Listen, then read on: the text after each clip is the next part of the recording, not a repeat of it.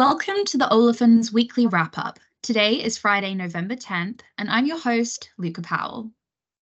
And I'm Kathy Hall. And together, as Chemical Market Analytics, we re- recap the top events moving the ethylene and propylene markets over the past week. The design of this podcast is to complement the content from the North America Light Olefins Weekly service, otherwise known as the NALO Weekly. Welcome back to the podcast, Kathy. Long time no speak. What's new since we last spoke?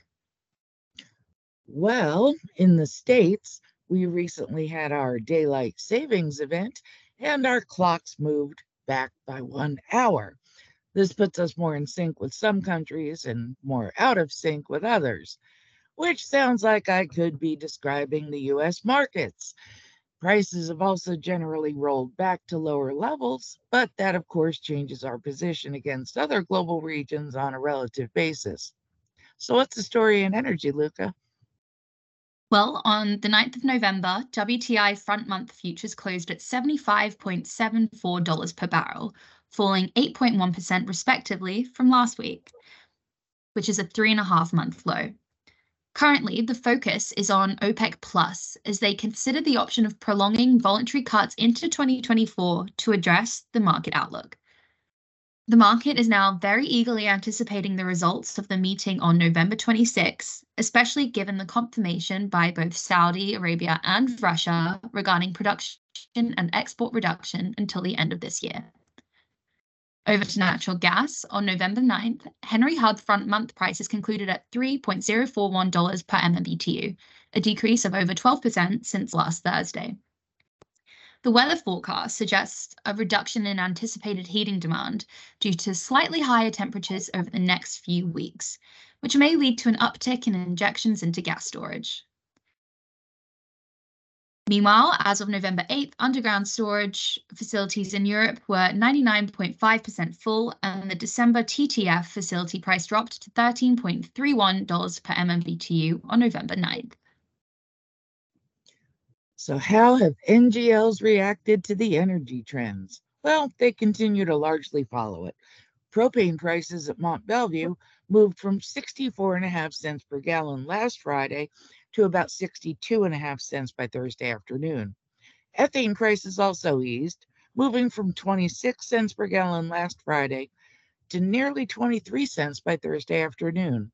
But how did this compare with ethylene? Well, deals in the US spot market this week totaled 108 million pounds completed at the Texas and Louisiana hubs. Ethylene prices on a simple average basis decreased, settling between 16.5 to 20.75 cents per pound for November delivery.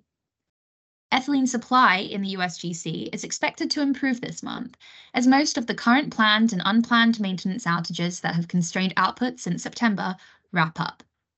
After being well below 80% in October, operating rates are expected to recover to the low 80s in November and rise to the mid 80s in December.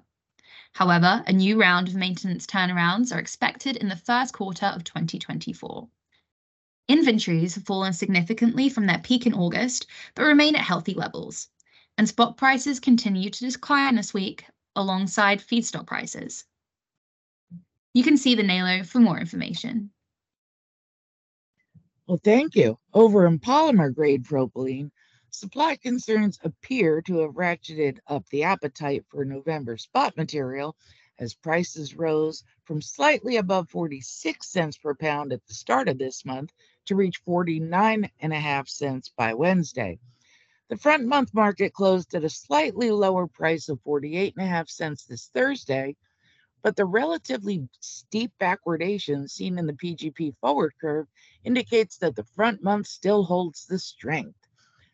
The November December sh- spread was at four and a quarter cents backward, meaning that the premium is on November, and first quarter PGP was a penny under December. In the meanwhile, be sure to check out the latest ethylene and propylene analysis in the weekly NALO reports. And with that, let's wrap up the wrap up. Don't forget to subscribe to our podcast on SoundCloud, Spotify, Apple, or Google Podcasts, or wherever you get your podcasts. And give us a like or leave a review if you enjoy it. If you have any questions or if you'd like us to cover something more specific, you can send us an email. Until next time.